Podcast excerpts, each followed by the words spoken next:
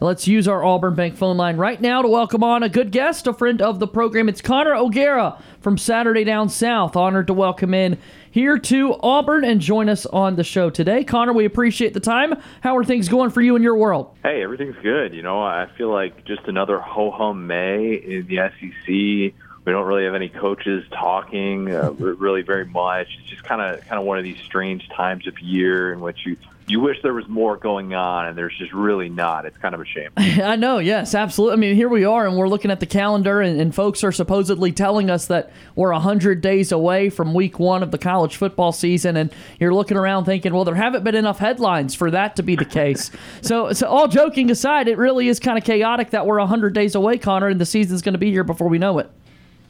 It's crazy to think about all that's happened in the last week and how that could set up for the rest of the year in college football with obviously Nick Saban and Jimbo Fisher going back and forth the way that they have. But what does the future of NIL look like? Are we going to have this new this new uh, sort of uh, governing agency potentially down the road? Is, is the FBS going to break away from the NCAA and get somebody else to enforce these rules? What's the future of the sport look like? I think all of these these things are in play right now. Which of those topics piques your interest the most? Uh, you know, I mean, in the short term, Saban and, and Jimbo is fascinating, just because, like, what, what I've been saying about this is Jimbo is one of the very few people on planet Earth that could actually stand up there and say what he said to Nick Saban, and I'm not even sure, like, outside of Kirby, who can really say that? Who could really respond to Nick Saban in that way? Because even if Dabo Swinney was called out by Nick Saban. Dabo can't come back to Nick Saban and tell him, "Hey, I, I've been on your staff. Essentially, I, I know what's under the hood, and you're not gonna you're not gonna be able to to tell me that that I'm doing things wrong when I know the way that you operated." You know, Dabo had a chance to work for Nick Saban back in 2007 when he tried to hire him as his wide receivers coach. And Dabo, you know, kind of famously turned him down and stuck it out of Clemson, which worked out well for him. But you know, it is just kind of interesting to think of this this dynamic at play now with two guys who have national championship rings, who clearly are at odds about the current structure of the sport and the way that NIL impacts recruiting, and to see this play out now on the field this year is just going to be incredible. It was it was a great game last year, of course, and you know, we can only hope that we get a, a, similar down to the wire type result this year. And here we were, that was a week ago. And a week ago on Thursday, Greg Sankey, the commissioner of the SEC, kind of reprimands both coaches, says, no, no, no, not so fast. Let's have respect for one another, yada, yada, yada. All of this, as you're saying and alluding to, and we all well know, is about name, image, and likeness. And here we are, about a year or so. We finished the first academic year that the name, image, and likeness platform was in play, in effect. And, and we're hearing more about the future of collectives and that sort of thing. I mean, truly, it's a big question to ask you and, and try to prognosticate on this, but what is the future of NIL? I don't think the future of NIL is capping earnings. I don't think that really makes a whole lot of sense when you invite all these antitrust lawsuits into the picture. I think that's a mess that they really do not want to get into. Now, where it gets interesting is is from from an enforcement standpoint. Could we see perhaps FBS break away from the NCAA and then have somebody else that actually is able to follow these rules and and say, okay, here's what NIL is, here's what it isn't. This is pay for play. This isn't. Can we get to a place where that happens? I think that's possible, and I think it's it's going to be needed. Otherwise, I think we're going to see this thing continue to get pretty crazy with the recruiting process. I, I don't really care about necessarily saying like, here's what a player should make, here's what they shouldn't make, because I think there's going to be some market correction, and that's the thing that's not really being talked about enough. Is that there have been some bad investments in this first year in which there weren't really those regulations, and I think there are some some benefits to having a capitalist economy in which you know usually water is going to find its level, and those business owners don't want to make those same same bad investments. So I think that'll be part of it, but I, I don't necessarily think that we're about to see all these you know, a salary cap or, or anything like that. I think the future is just going to be breaking away from the NCAA and having somebody else trying to enforce what exactly NIL is. Connor, let's stick with talking about the future of college football and bring it back to the SEC a little bit. Scheduling has been a big topic of conversation lately. Is there something you'd like to see, something, whether it's crazy or something, uh, a preference of yours of how the SEC does scheduling, whether now or when Texas and Oklahoma get here? I want the seven-one model. Yeah, uh, that, that's what I've been banging the drum for. And uh, I saw Ross Dellenger's report that the SEC is down to either the, the seven-one model or the the six and three with the three uh, rotating home and homes. And look, I, I'm I understand. You know, it, it would be a bummer not to have you know an Auburn, Georgia, or an LSU, Alabama on an annual basis, but I, I think it's just absolutely absurd the way that the, the current schedule sets up. I mean, think about this. Georgia is not going to play in College Station against Texas A&M until 2024. Like they still haven't done that yet. What's the point of being in the same conference if that's the reality of of like of, of really like you know two teams that are supposed to be you know yearly contenders. So for me, I think that's why I'd like to see the seven one model. I think if you go to the six three, you expose yourself to the nine game conference schedule, which the SEC has avoided for a really really long time.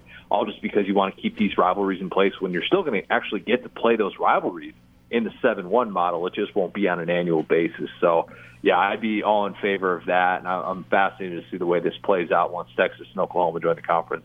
Let's shift our conversation here more locally to our backyard, Connor. And obviously, the work that you do is great with uh, Saturday Down South. He's on Twitter at CJ O'Gara. Be sure to check him out there. How are you feeling about the Auburn Tigers as they get set to go into year two of the Bryan Harsin era?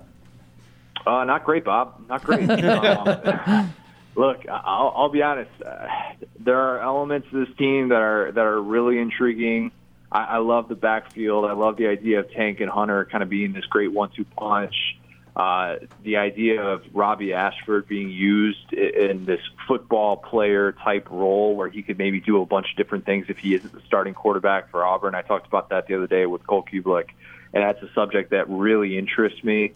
Um, I think they got some nice pieces, you know, a linebacker, and I, I always feel like Auburn just cranks out solid defensive backs, so I'm not really worried about that. But man, I can't envision a scenario in which this team goes like nine and three with T.J. Finley or Zach Calzada as the starting quarterback. I just can't. I, and to me, if I'm Bryan Harsin, that's what I'm telling myself that I need to be able to keep my job. I don't care how many statements the university comes out with. I don't care how many standing ovations I get at basketball games. I'm telling myself I have a job on the line and I need to be able to get a top 15 season. Otherwise, that job will absolutely be in jeopardy.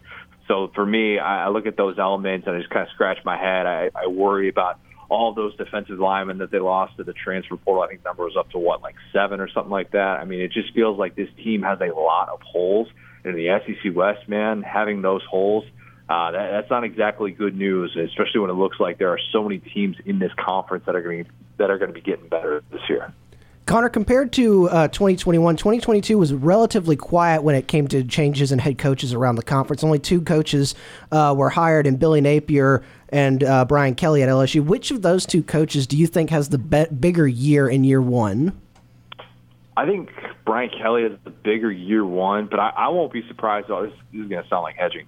I won't be surprised at all if we look back on this hiring cycle and say that not just in the SEC, but in all of college football, with all these flashy hires, that Billy Napier ended up being the best hire. And here's what I mean by that. I, I think Brian Kelly is is built to be able to have a little bit more of that year one success from a roster standpoint. They did some really good things in the transfer portal, and I think they inherited a little bit more talent. Billy Napier was talking about man, he basically said before the end of, of spring ball, we need players. We need to go into the portal. We need to get some players because we can't even scrimmage right now because the, the depth is a major issue with what they're dealing with. I have very low expectations for their defense this year. I'm really intrigued by Anthony Richardson, but you know, I, I look at the situation at LSU and I think that rebuilding a roster – at a place like LSU is a little bit different, and I think that they're going to be able to do some things in year one, whether it's Jayden Daniels or Myles Brennan as a starting quarterback, maybe even Garrett Nussmeier.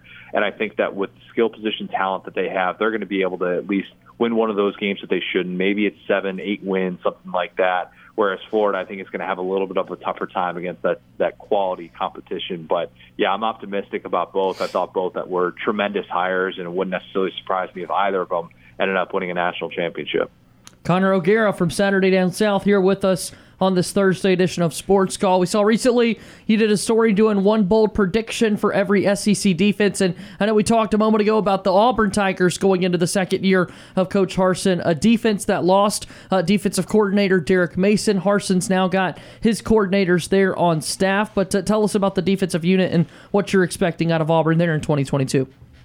Yeah, I, I just worry ab- about that that run defense. I mean, the, the it's not so much like you can have you know you can have a, a couple of guys here and there that you feel like could be all SEC caliber, but you got to have depth. You have to have depth in this league, and if you don't have depth on the defensive line, you're going to be in you're going to be in some trouble. And with all those guys entering the transfer portal, I mean, I thought it was a really big bummer that JJ Pegues ended up going into the transfer portal. I know he was somebody that had moved around a bit during his first few years at Auburn, but I, I think this run defense is going to be in, in some rough shape, and, and that's that's what I worry about over the course of the game. Does it end up looking like man they just can't stop anyone because there are so many good offensive lines, so many good backfields in this conference that I think there's a possibility in which Auburn could allow 200 rushing yards a game and we're kind of looking up, going, man, they, they can't even get off the field. This is just a really tough watch in the post Derek Mason era, and I kind of fear what this could look like, you know, in a post Zakoby McClain world, and, and seeing kind of what exactly that looks like for them. So I'm not optimistic at all about what they're going to be able to do on, on defense, especially with all the quality competition they're going to face. And then let's switch it over to the offensive side of the ball. And again, this is bold predictions that you had for the league within the SEC. And Auburn, obviously, our focal point here. And go check out his work again on Twitter at CJ O'Gara. Uh, but to Auburn, uh, talking about Robbie Ashford possibly being QB1 for the Tigers by Halloween. The Hoover kid that transfers uh, from Oregon, now playing for the Auburn Tigers. What intrigues you most about him? I can't tell if it's more of intrigue in Robbie Ashford or just wanting to talk myself into non TJ Finley, non Zach Calzada options, or probably a little bit of both. Um, and, and like no disrespect to those kids, but I, I just think that Robbie Ashford, the unknown of that, is almost more intriguing at this point. And I kind of wonder about the way that the schedule plays out with a pretty favorable start to the schedule, all things considered. I've seen that the idea thrown out there that it's it's not crazy to think that Auburn could be undefeated going into that game against Georgia, maybe college game days in the house.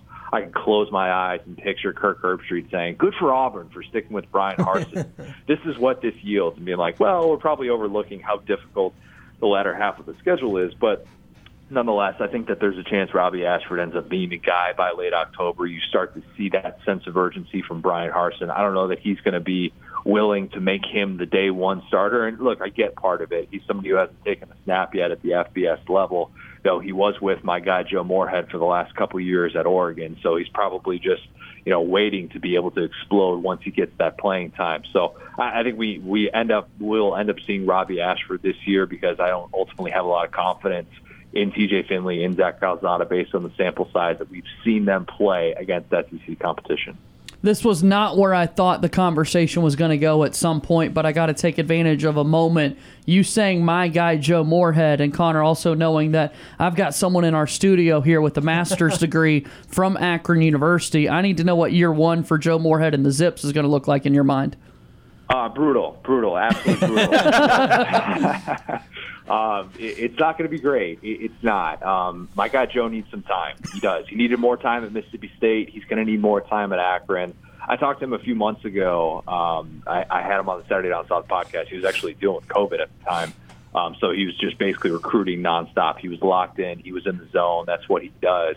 But I, I, I still think I, I will not sell my Joe Moorhead stock. I think he's such a tremendous offensive mind. I think if you take him away from those Penn State teams in 2016 and 2017, it's just a much different story. I watched the way that they just exploded, and especially Trace McSorley was somebody who became a star in college football. I thought as a result of the Joe Moorhead offense. So, look, year one in Akron, um, it, it, it's not going to be great. It's not going to be great. I did, I think, talk him into being – the two point conversion guy. I think he's going to go for every single yeah. two point conversion, and that's going to be his new brand. In this era of analytics, I think we're getting more and more in that direction. So, look, better times are ahead. I think my guy is going to need at least two, three years there to make Akron feel like it's worthy of watching in action, but I, I think the future is bright. Connor, as the aforementioned recent uh, Zip graduate, Uh, I've, it was all remote. I've never set one foot on the campus of the University of Akron, uh, but you have now provided me the ability to, whenever I want to join the bandwagon, I now will have some uh, talking points.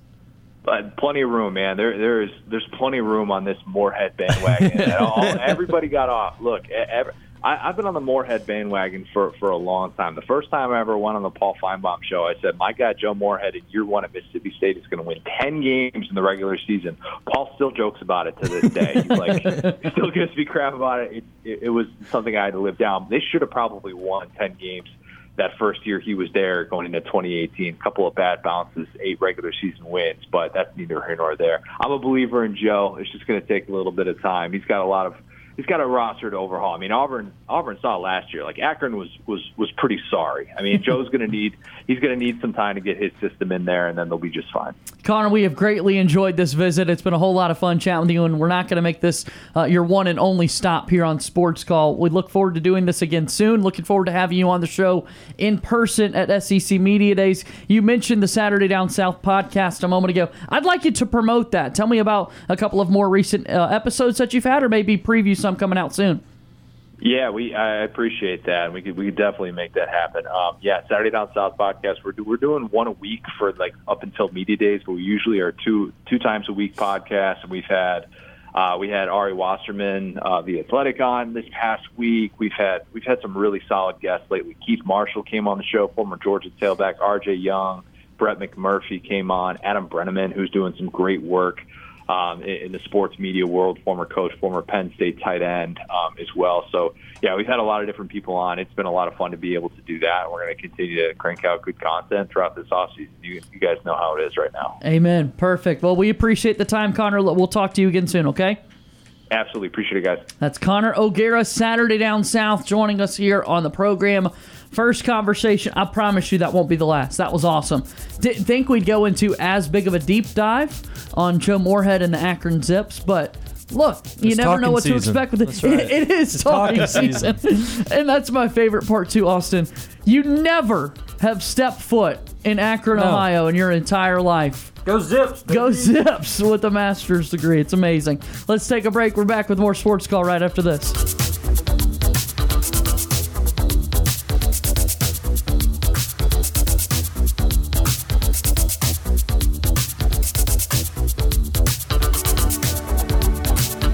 Want to know how easy it is to listen to our show? All you have to do with your Amazon smart device is say, Alexa, play Sports Call Auburn.